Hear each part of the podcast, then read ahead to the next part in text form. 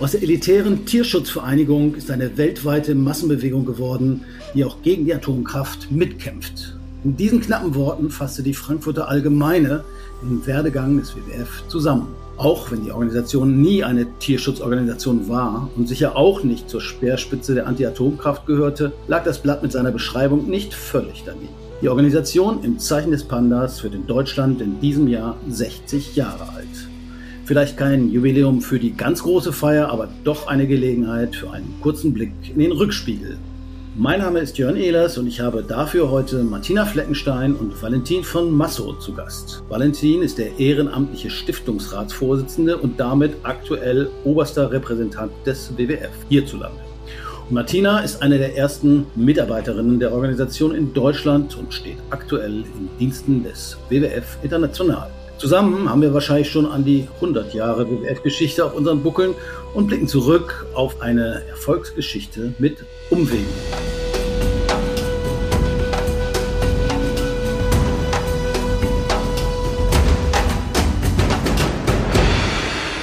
Herzlich willkommen und schön, dass ihr da seid. Hallo. Danke, dass ihr uns eingeladen habt. Also 1963 ist lange her, da wurde das ZDF gegründet und die Fußball-Bundesliga und eben auch der WWF International. Der war ja vor allen Dingen bekannt durch den niederländischen Prinz Bernhard und Prinz Philipp, die so das Gesicht darstellen. In Deutschland ging es ein bisschen bescheidener äh, zur Sache. Es waren aber auch Leute, die na, ein bisschen was durchaus was zu sagen hatten. Einer davon war Eugen Gerstenmeier, der war Bundestagspräsident und zwar sehr lange und Namensgeber des langen Eugen, weil er so klein war. Der lange Eugen war nur das am Rande.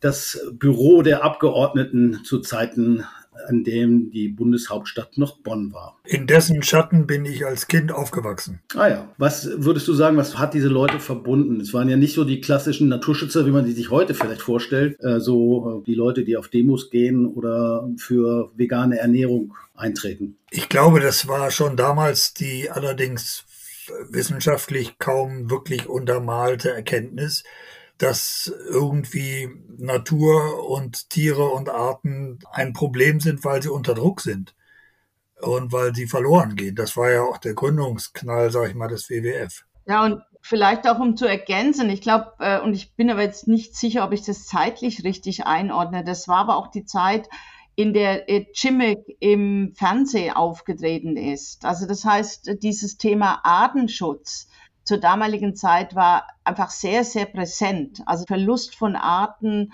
war einfach auch durch den Fernsehen mitgeprägt. Das war eine der wenigen Sendungen, äh, ich glaube, damals gab es eben nur ZDF und ARD, die man im Abendprogramm zum Thema äh, Artenschutz hat sehen können. Ja, Serengeti darf nicht sterben war, glaube ich, so eine Titelsendung. Ja, dafür hat er sogar den Oscar gekriegt.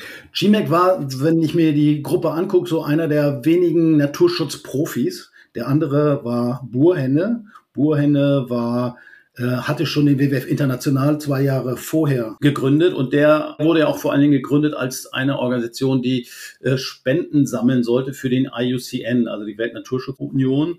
Und genau das wollte man in Deutschland auch tun. Und da hat man sich einige Leute gesucht, die eben dazu hinpassen. Das war 20 Jahre nach dem Krieg nicht mal. Die waren alle kriegsgeprägt. Einige waren im KZ gewesen, andere an der Front. Böse Lager war da ein, ein, ein Name, der war später Vorsitzender des Forstverbandes und gehörte zu den Verschwörern des 17. Junis. Also schon sehr honorige Leute, aber nicht so die Klassiker, die man sich vorstellt bei einer Grassroot-NGO. Also der WWF war eher eine Gründung von ein Stück weit der bundesdeutschen Nachkriegselite, wenn man so will. Ja, oder ich sag mal, das war ja auch international. Äh, die verschiedenen Königshäuser in Großbritannien, Holland, Spanien, ähm, in Skandinavien, die alle dann mitgegründet haben sozusagen, die waren ja auch keine Naturschützer per se. Und in Deutschland gab es ja natürlich zum Glück keine Könige mehr. Und da war ein Bundestagspräsident äh, sicherlich eine sehr hochrangige und nicht, also fast schon vergleichbare Prominenz auch. Also was natürlich auch auffällt, ist die Nähe zum Wald. Es waren einige Leute dabei, die so einen Wald Hintergrund hatten. Böse Lager, habe ich gesagt, der hatte eben große Ländereien. Das heißt, diese Waldthematik war was, was die Leute verbunden hat. Aber, und das finde ich auch auffällig, was viele, glaube ich, nicht denken, aber es zieht sich auch ein bisschen durch die Geschichte. Sie waren fast alle Jäger. Wo man jetzt denkt, gerade bei unseren Förderern, die haben da bestimmt nicht so eine große Nähe, zumindest wenn man von heute guckt. Das war damals für die gar kein Problem. Ja, und da entwickelt sich aber natürlich auch richtigerweise die, die Sichtweisen aus sowas, was man früher vielleicht nicht als Konflikt gesehen hat, sieht man zehn Jahre später. Das ist völlig in Ordnung. Ja, vielleicht, vielleicht war es damals auch so eine Zeit, wo die Firmen hatten ja teilweise auch Jagden und haben äh, da irgendwelche Geschäfte eingetütet. Später ging man dann auf den Golfplatz und heute geht man wahrscheinlich in die Loge vom Fußballstadion, oder? Könnte zumindest sein. Ja, aber was ich ganz spannend finde, ist diese Nähe zum Wald.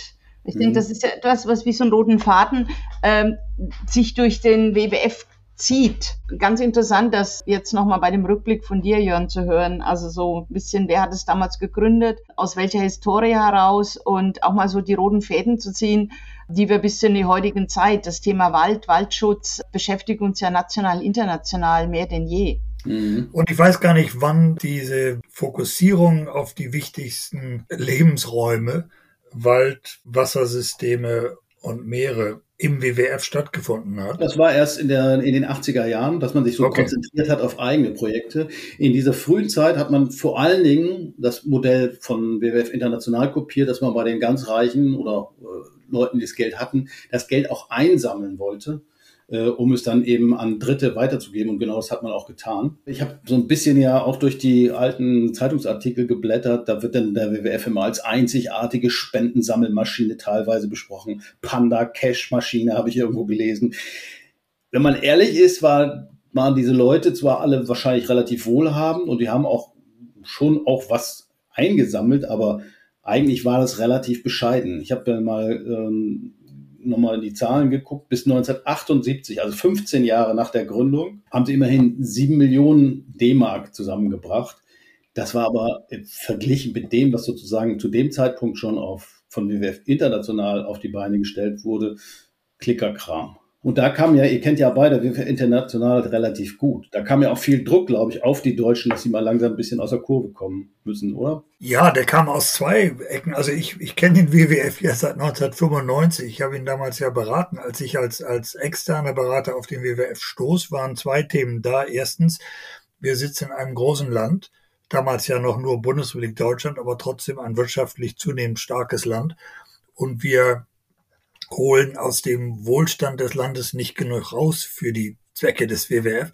Und zweitens, damals war es eben nicht mehr nur das Fundraising für internationale oder IUCN-Projekte, sondern da war überwiegend deutsche Projekte, die gemacht wurden. Und WWF international sagte, ihr fummelt da rum in Deutschland. Und das ist aber nicht innerhalb der Prioritäten, die wir im Netzwerk ähm, dabei sind zu formulieren oder schon formuliert hatten.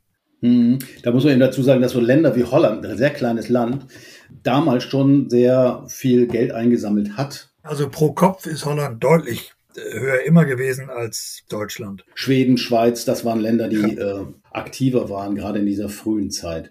Man muss auch mal gucken, vielleicht in die, in die Mitarbeiterzahl. Das heißt, gab, das war quasi ein Club von durchaus einflussreichen Leuten, die haben aber alle auch noch eine andere Agenda gehabt. Das waren alles keine hauptamtlichen WWF-Pandas. Gerstenmeier war lange Bundestagspräsident, haben wir gesagt. Schimek hatte seine eigene Agenda, der hatte ja seine eigene äh, zoologische Gesellschaft äh, gegründet oder auch beim BUND war er aktiv und seine Fernsehsendung und, und, und. Da konkurrierte er vielleicht auch ein bisschen, also wenn es darum ging, Gelder einzusammeln. Das waren jetzt nicht unbedingt die, die großen Fundraiser äh, für den WWF, würde ich mal sagen. Und hauptamtliche Mitarbeiter gab es zu dem Zeitpunkt noch gar nicht. Das ging dann erst 1980 tatsächlich los oder 78, also um die Jahrzehntewende. Das ist dann auch wieder eine interessante Figur. Das war Prinz Kasimir zu sein Wittgenstein. Auch wieder ein Adeliger. Der war Manager bei der Metallgesellschaft und holte den WWF dann nach Frankfurt da und hat ihm auch Büroräume zur Verfügung gestellt und die ersten Leute eingestellt. Und dann ging es langsam los. Also zu dem Zeitpunkt 1980 äh, hatte man, glaube ich, gerade mal ein oder zwei Mitarbeiter. Einer davon hat Seeadler geschützt. Das war Thomas Neumann, der ist, glaube ich, vor drei Jahren in Rente gegangen. Und sonst war da nicht viel. Das ging dann erst in den 80er Jahren tatsächlich los. Und da konzentrierte man sich eben auf vor allen Dingen Projekte in Deutschland. Und die waren auch durchaus, das sieht man heute natürlich, also als wir da damals reinkamen und wir haben ja gesagt, die WWF, ihr habt den Panda auf der Marke und kümmert euch um die Wümmewiesen. Da passt was nicht zusammen. Zumindest war mir selbst damals als relativem Laie nicht bekannt, dass es in den Wümmewiesen Pandas zu schützen gäbe. wäre eine Sensation. Also wenn du da einen siehst, sag Bescheid. Ja, genau. Und die hatten auch damals nicht die Pläne, dort auszusetzen.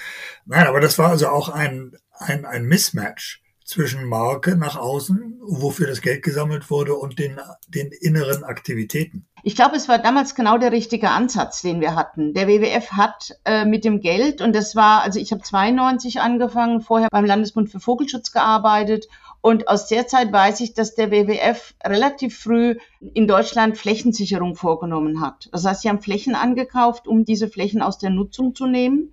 Und äh, das war eben auch der Art von Artenschutz, die zu der Zeit von der Bevölkerung und von den Mitgliedern letztendlich auch gesucht wurde. Sozusagen Natur auch ha hautnah zu erleben. Also nicht, dass ich den Panda jetzt in China sehen muss, sondern ich kann dann eben den Seeadler in Norddeutschland oder die äh, Wiesenbrüder in den Wümmelwiesen äh, beobachten. Und ich glaube, dass der Ansatz damals schon der richtige war, in zu sagen, ich muss auch letztendlich die Bevölkerung vor Ort zeigen, wie Naturschutz und wie Wildnis umgesetzt werden kann. Die Flächen, die der WWF damals gekauft hat, und das war eben auch meine erste Berührung mit dem WWF, lang bevor ich dann für ihn gearbeitet hat, die wurden dann sozusagen ähm, in die Betreuung äh, von regionalen Naturschutzverbänden gegeben. Und in dem Fall war das in Bayern eben der Landesbund für Vogelschutz. Also Landesbund für Vogelschutz ist heute NABU äh, für die, die es Genau, Entschuldigung, ja, ja. Also nur um, um zu sagen, das war schon auch dieses der Bevölkerung hier vor Ort zu zeigen, wie Flächenschutz umgesetzt werden kann. Da haben wir überhaupt keinen Dissens, das sehe ich genauso. Und das war ja auch die Basis des Erfolges für den WWF, der immerhin Mitte der 90er Jahre, ich weiß nicht, Ende der 80er, irgendwie so auf ungefähr 25 Millionen D-Mark angewachsen war, was in heute umgerechnet, ich kann nicht so schnell Inflationsraten umrechnen, eine ganze Menge Geld war. Aber trotzdem war natürlich der nach außen dargestellte Anspruch und die Einbindung sozusagen im Vergleich zu NABU heute und, und B&D und sowas, da waren so ein paar Brüche drin. Das war ein Erfolgsmodell, aber das hat, kam irgendwie an seine Grenzen, weil es eben den Panda vermarktete und in Deutschland Naturschutz machte. Das war gut und wichtig. Also man muss sagen, das sind jetzt 80er Jahre. Das war wirklich so ein Jahrzehnt, glaube ich, wo sich die Organisation sehr, sehr stark professionalisiert hat auf der einen Seite und mit Schwerpunkt auf Deutschland. Ich habe hier nochmal die Mitarbeiterzahlen. 1980 vier Mitarbeiter, 1990 82. Und man hat gleichzeitig sozusagen äh, natürlich auch Fundraising, Kommunikation, da hat man natürlich auch schon mit Tiger und Elefanten und sowas gearbeitet.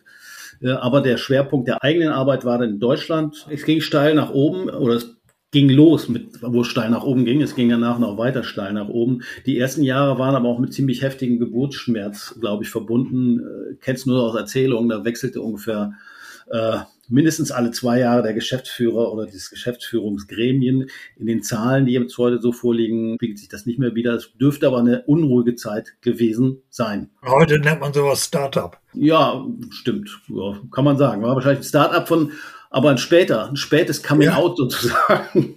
Weil der WWF ja da schon 20 Jahre alt war eigentlich. Ich meine, es war eine unruhige Zeit, es war ja auch politisch eine unruhige Zeit. Es war die Wiedervereinigung, es war die Osterweiterung, das heißt, wir haben damals in den 90ern, Anfang der 90er auch sehr viel Finanzmittel, sehr viel Ressourcen zum Aufbau von Naturschutz einmal in Ostdeutschland, aber dann auch in den osteuropäischen Ländern, was natürlich auch sehr spannend war. Und das ist ja vor allen Dingen auch dein Thema. Du bist ja auch gekommen nach der Wende und hast dann äh, das, wie hieß das, Naturschutzbüro Ost aufgebaut, oder? Genau. Also wir haben nach der Wende, also ich habe zwei, drei Jahre nach der Wende angefangen, war eine extrem spannende Zeit. Also das heißt, es war eine Zeit, wo man äh, teilweise ohne großen bürokratischen Aufwand ähm, Schutzgebiete ausweisen konnte. Ich erinnere mich noch, das war das Team um Suko, Hannes Knapp, die ja äh, diesen, diesen Coup ge äh, gemacht haben, gelandet haben, wirklich mehr oder weniger über Nacht die großen Naturschutzgebiete, Nationalpark und Biosphärenreservate abzusichern. Und die Rolle vom WWF war es dann eben auch, das zu stabilisieren, auszubauen und im Endeffekt auch die Erfahrung, äh, die wir hatten, auch dann in, in Osteuropa weiterzutragen, grünes Band oder Neiße.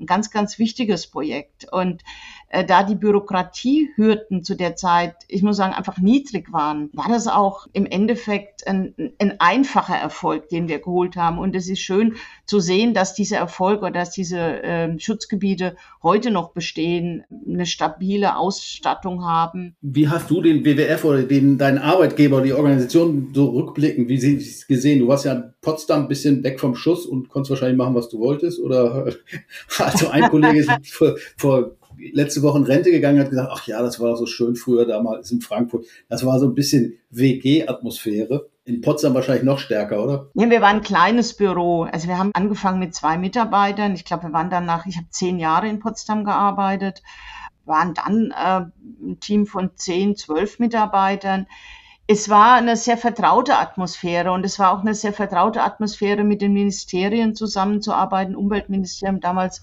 unter der Leitung von Matthias Platzig, aber auch mit den Schutzgebietsleitern. Und wenn ich heute noch in die Gebiete fahre, der WWF wird schon auch als derjenige sehen, der eben wichtige Weichen gestellt hat, gerade nach der Wende und die ersten, sagen wir mal, fünf bis zehn Jahre. Mhm. Es war ein entspannendes Arbeiten und äh, es war natürlich auch am Anfang spannend. Die Technik hatten wir ja überhaupt nicht. Ich hatte ein Mobiltelefon, das hat, glaube ich, zwei Kilo gewogen in meinen ersten ein, zwei Jahren. Es war nicht so, dass man mit dem Handy jeder, jederzeit erreicht hat. Und wir haben eben auch noch am Fax gestanden und ähm, Papiere durch die Welt geschickt. Stimmt, wobei ich mich erinnern kann, als du deinen ersten Blackberry gekriegt hast, das muss noch mal ein bisschen später gewesen, hast du dich mit Händen und Füßen gewehrt. So einen Scheiß wolltest du nicht haben, dass du permanent erreichbar bist. Genau, und heute könnte ich ohne ein Handy nicht mehr leben. Ja. Ändert sich die Welt. Gut, man hatte ja bis zu den 80er Jahren quasi eigentlich nur den, die Gremien, sagen wir mal so. Okay, der WWF ist gestartet als ein Verein, war dann eine Stiftung, aber es waren immer so diese Leute, die nicht dort gearbeitet haben. Nachher haben sich aber dann durch die Belegschaft quasi noch ein Gegengewicht zu diesen Gremien gebildet. Und die waren so glaube ich, war es in den 80ern, so war es auch in den 90ern noch, sehr stark voneinander entfernt. Ist das richtig so von meiner Be Beobachtung her? Ja, ich erinnere noch damals als Berater einen, einen Slide gemalt zu haben, wo oben die Gremien saßen und dann darunter äh, so ein, so ein Elektrizitätsspannungspfeil und dann die Mitarbeitenden.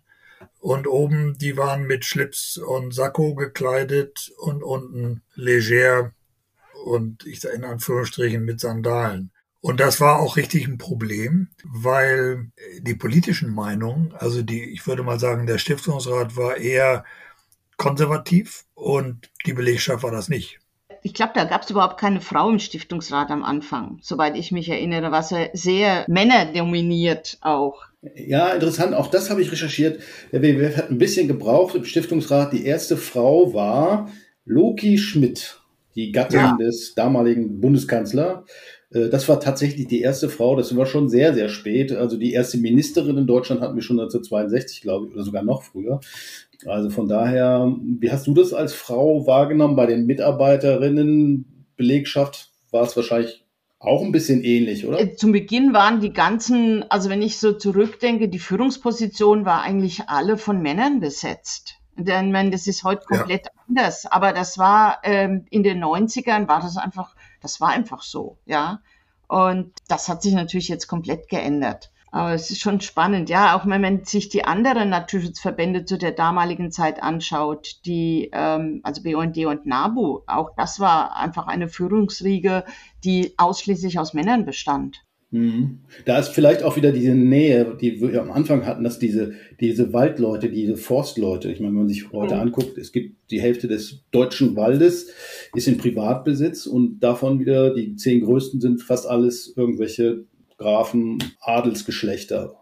Also das ist auch so, so konservativ geprägt irgendwo. Also ich erinnere noch, beim WWF kam dann irgendwann die Phase, dass wir gerade auf dem Bereich der Fachpersonen zunehmend auch Frauen hatten, auch Waldbiologinnen, Meeresbiologinnen im Klimabereich. Da wurde es dann sehr viel offener. Okay, auf Klima kommen wir gleich nochmal zu sprechen. Äh, ich wollte nochmal sagen, wir haben vorhin hast du erwähnt, Martina, wir haben Landkauf gemacht, gerade in den 80er Jahren, aber nur in Deutschland oder auch außerhalb Deutschlands, weil man sich ja da dann immer dem Vorwurf auch aussetzt, äh, man betreibt quasi Kolonialismus, kauft den Leuten das dann äh, mit anderen Mitteln wieder ab. Das ist aber dann Strategie aus den 80ern, die wir auch nur in Deutschland betrieben haben. Genau, oder? genau. Also der Landkauf erfolgte wirklich nur in Deutschland und die Flächen, die der WWF gekauft hat, das waren meiner Meinung nach alles Flächen, die man hätte auch nie bewirtschaften können. Also das mhm. war Rötelseegebiet in Bayern, das war unten im Murnauer Moos Flächen.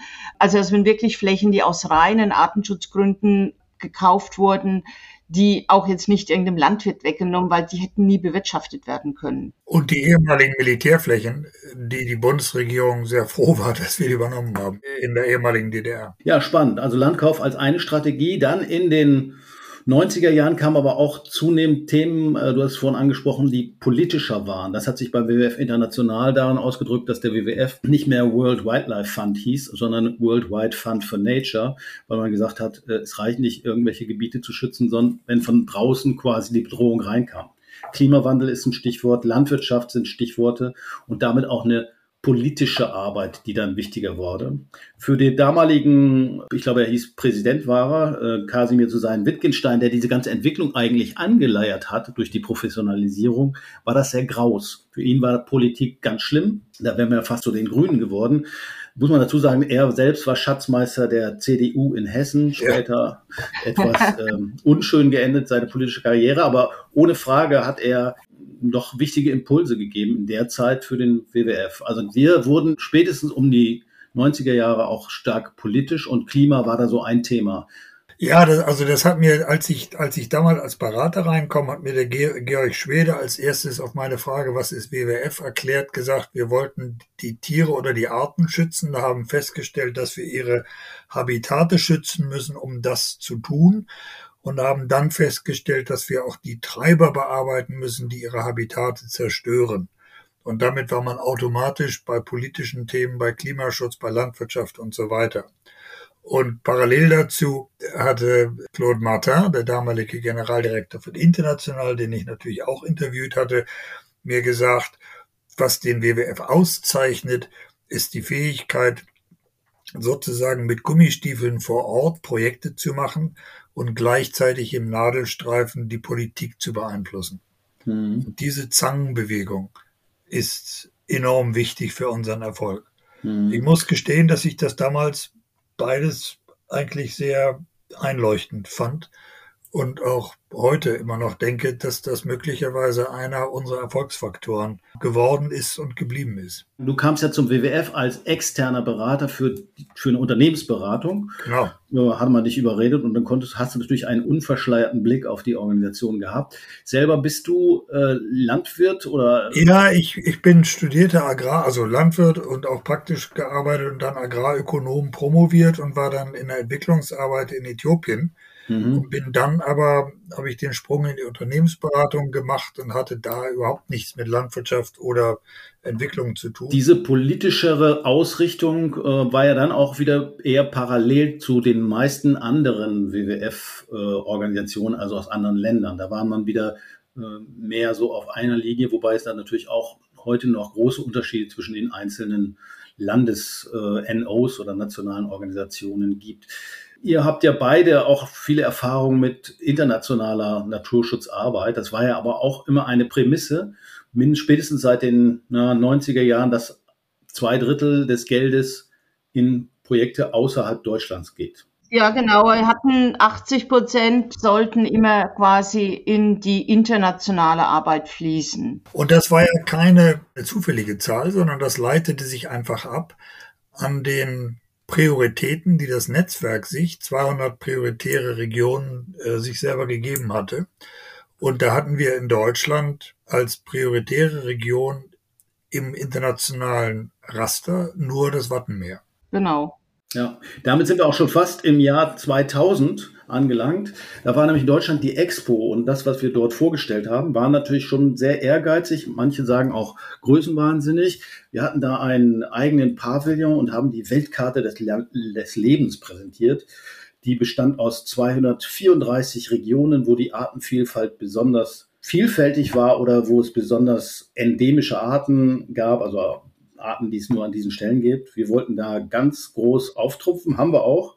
Wir wollten auch ganz viel Geld einnehmen, ist nicht so ganz gelungen. Man ist, glaube ich, mit zwei Millionen Miese rausgegangen, war aber trotzdem wieder ein Startschuss, nochmal einen Zacken anzusteigen steigen, was jetzt gerade das Wachstum der Organisation angeht. Die ging nämlich ab dem Jahr 2000 nochmal richtig nach oben. Also diese Expo war schon, ich fand das ein tolles Projekt damals.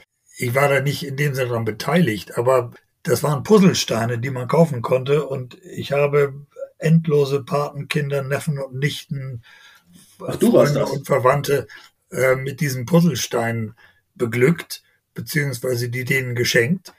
Und da sind sicherlich viele WWF-Mitglieder daraus entstanden. Also die Idee war auch echt klasse. Ich glaube, das Problem war einfach, dass die Expo auch in Deutschland zu der Zeit nicht richtig gut angenommen wurde. Die hatte mhm. ja auch extreme Startschwierigkeiten, am Anfang keinen richtigen Besucherzulauf.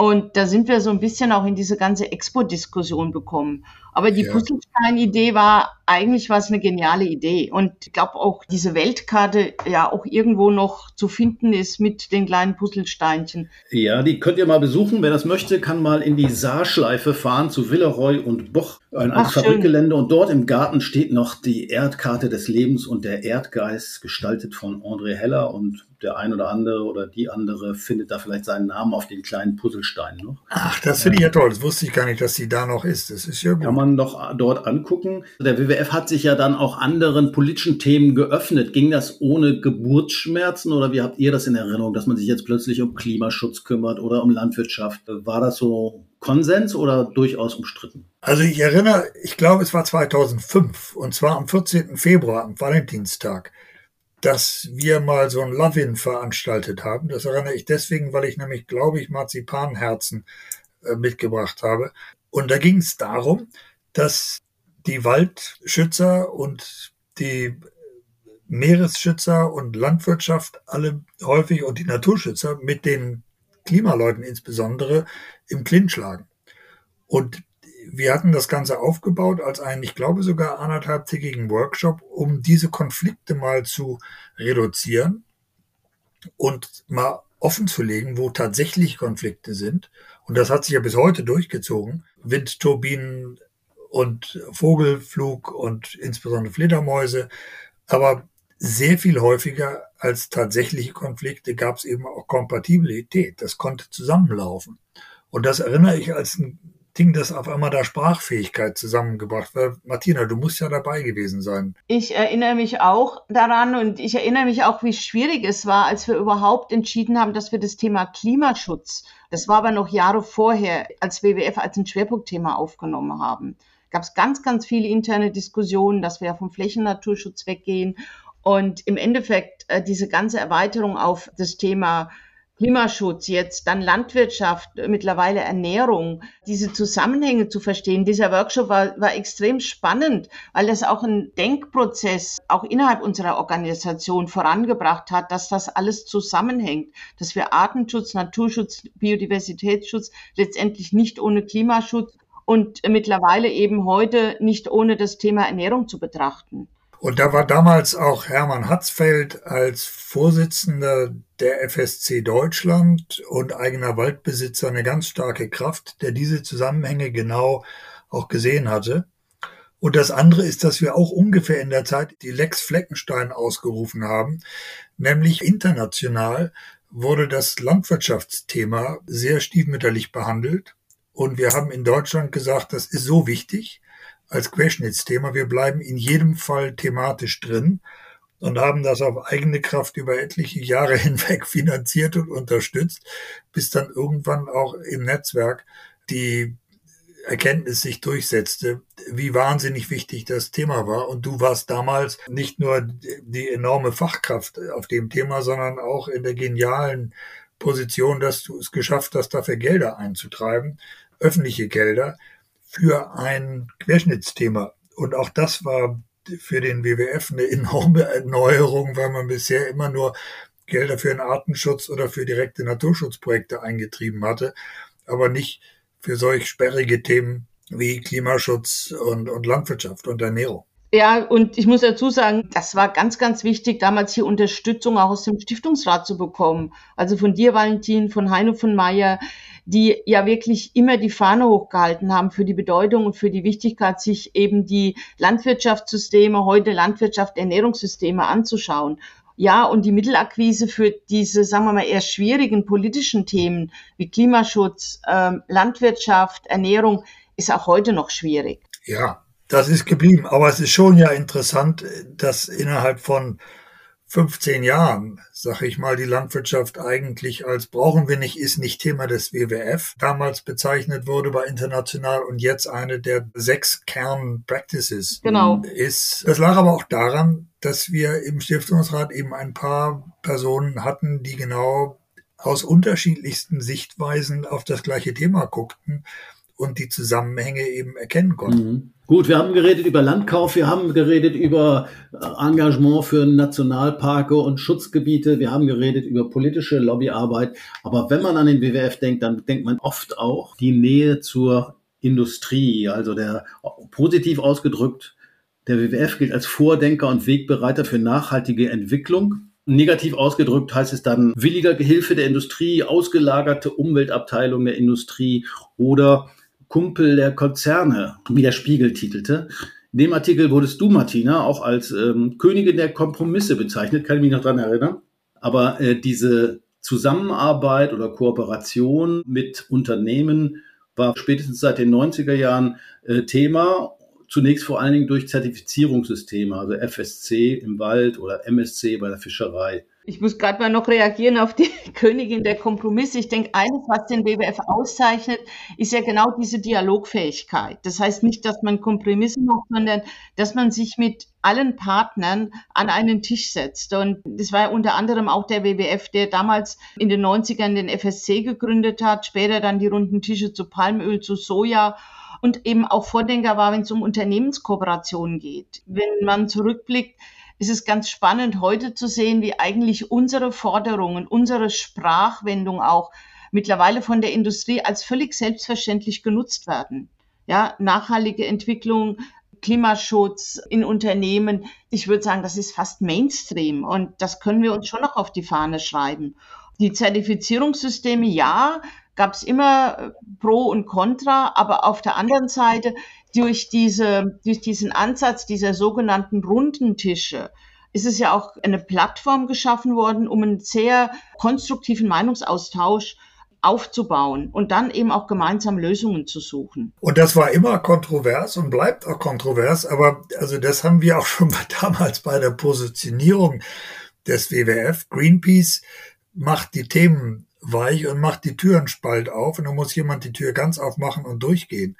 Und das ist häufig nicht die gleiche Organisation. Die ist auch nicht glaubwürdig. Also da sind wir komplementär mit Greenpeace, Fridays for Future und vielen anderen, die da äh, aggressiver rangehen.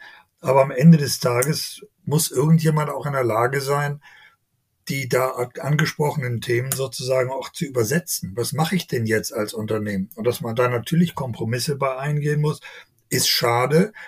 Aber die Frage ist ja nicht, das hat man damals ich glaube sogar Altmaier, der ansonsten mir nicht als besonders guter Umweltminister in Erinnerung ist, aber bei einer WWF-Night mal gesagt, ich liebe den WWF und ich hasse ihn. Ich liebe ihn, weil er immer feststellt, dass 60 oder 80 Prozent zu erreichen besser ist, als 100 Prozent zu fordern und gar nichts zu erreichen oder 20 Prozent zu erreichen. Und er weiß, wie er da hinkommt. Und ich hasse ihn, weil ich an ihm nicht vorbeikomme. Damit kann ich gut leben. Okay, dann halten wir es mit dem Handelsblatt. Die haben nämlich geschrieben, ohne Frage zählt der WWF in Sachen Unternehmenskooperation zu den Vorreitern unter den NGOs. Hoffen wir mal, dass es so bleibt und wir nicht zum Grünwäscher verkommen, wie die Süddeutsche Zeitung schreibt. Ja, das ist, glaube ich, eine Herausforderung. Ich meine, so eine Organisation wie WWF, das, das ist für mich auch eine unheimlich persönliche Passion. Da, wo es einfach ist, brauchen wir nicht hinzugehen. Wir müssen dahin, wo es weh tut. Weil das, wo es einfach ist, das können auch andere. Und wo tut's weh? Wenn ich potenziell in, in Konflikte gerate. Wenn ich zum Beispiel eben nicht einfach sage, nee, da kann irgendwie jemand schlecht über mich reden, deswegen mache ich das nicht. Oder in Regionen gehe, wo das furchtbar schwierig ist, im Kongo zu arbeiten, sondern ich muss genau dahin, wo es wo ich nur mit der Größe und Professionalität und Passion einer Organisation wie WF die einzigen bin, die wirklich was voranbringen können. Und es gibt immer wieder Rückschläge, das wird immer wieder schwierig werden, das wird immer auch Angriffsflächen geben. Aber am Ende des Tages ist das auch das das Erfolgsrezept für so eine Organisation wie WWF. Okay. Im Jahr 2022, ich habe nochmal einen Jahresbericht geguckt, äh, haben den WWF Deutschland fast 900.000 Leute unterstützt, das heißt ihm was gespendet. Äh, und es kamen über 115 Millionen Euro rein. Das ist eine ganze Menge.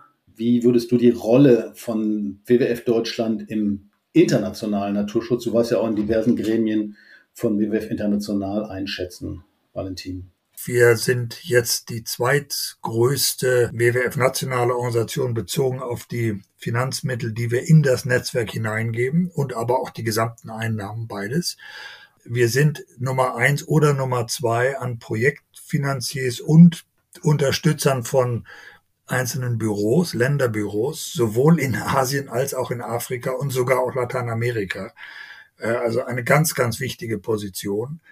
Und wir haben eben gerade auch aus Deutschland heraus zusammen mit den UK sehr stark das sogenannte OD Office Development mit vorangetrieben, was im Wesentlichen sagt, wir müssen unsere Schwesterorganisationen vor Ort stärken, damit die selber vor Ort auch ihre Arbeit machen können, und deswegen ist WWF Deutschland heute eine ganz wichtiger Eckpfeiler des WWF-Netzwerkes und gar nicht wegzudenken. Sind die Grenzen des Wachstums jetzt erreicht und wie geht's weiter für die nächsten 60 Jahre? Was ist eure Prognose? Also ich bin ja ein optimistischer Mensch und ich glaube, dass die Grenzen des Wachstums noch nicht erreicht sind. Also dass wir sicher weiter hoffentlich entsprechende Einnahmen haben werden.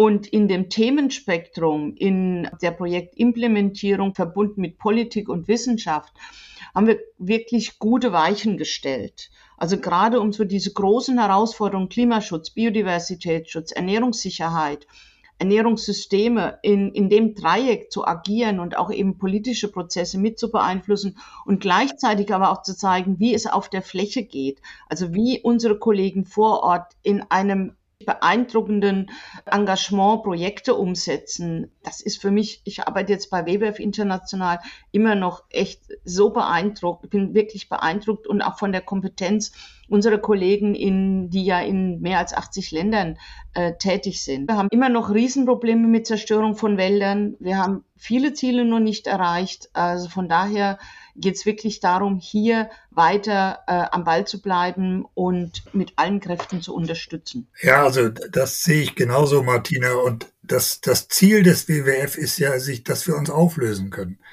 Unser Ziel ist, dass es uns nicht mehr braucht, weil Mensch und Natur in Harmonie sind und alle Menschen das begriffen haben. Aber von dem Ziel sind wir momentan noch so weit entweg und die Entfernung wächst momentan auch noch, dass wir noch wachsen müssen, um den Impact zu erzielen, um diesem Ziel wieder näher zu kommen.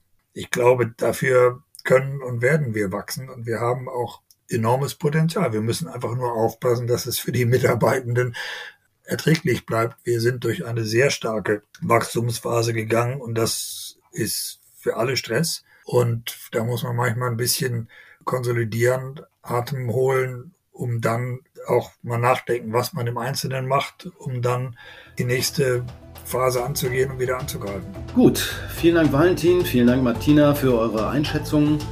Das war ein Ritt durch 60 Jahre WWF-Geschichte. In den sechs Jahrzehnten hat sich die Organisation im Zeichen des Pandas stetig weiterentwickelt und teilweise neu erfunden. Ähnlich wie sein Wappentier war die Stiftung dabei selten besonders schnell, aber vielleicht liegt gerade darin ein Schlüssel des Erfolgs. Ich bedanke mich fürs Zuhören, über Kommentare und Rückmeldungen freuen wir uns natürlich und hoffentlich seid ihr demnächst wieder dabei beim Überleben-Podcast des WWF, wenn ihr den nicht ohnehin längst abonniert.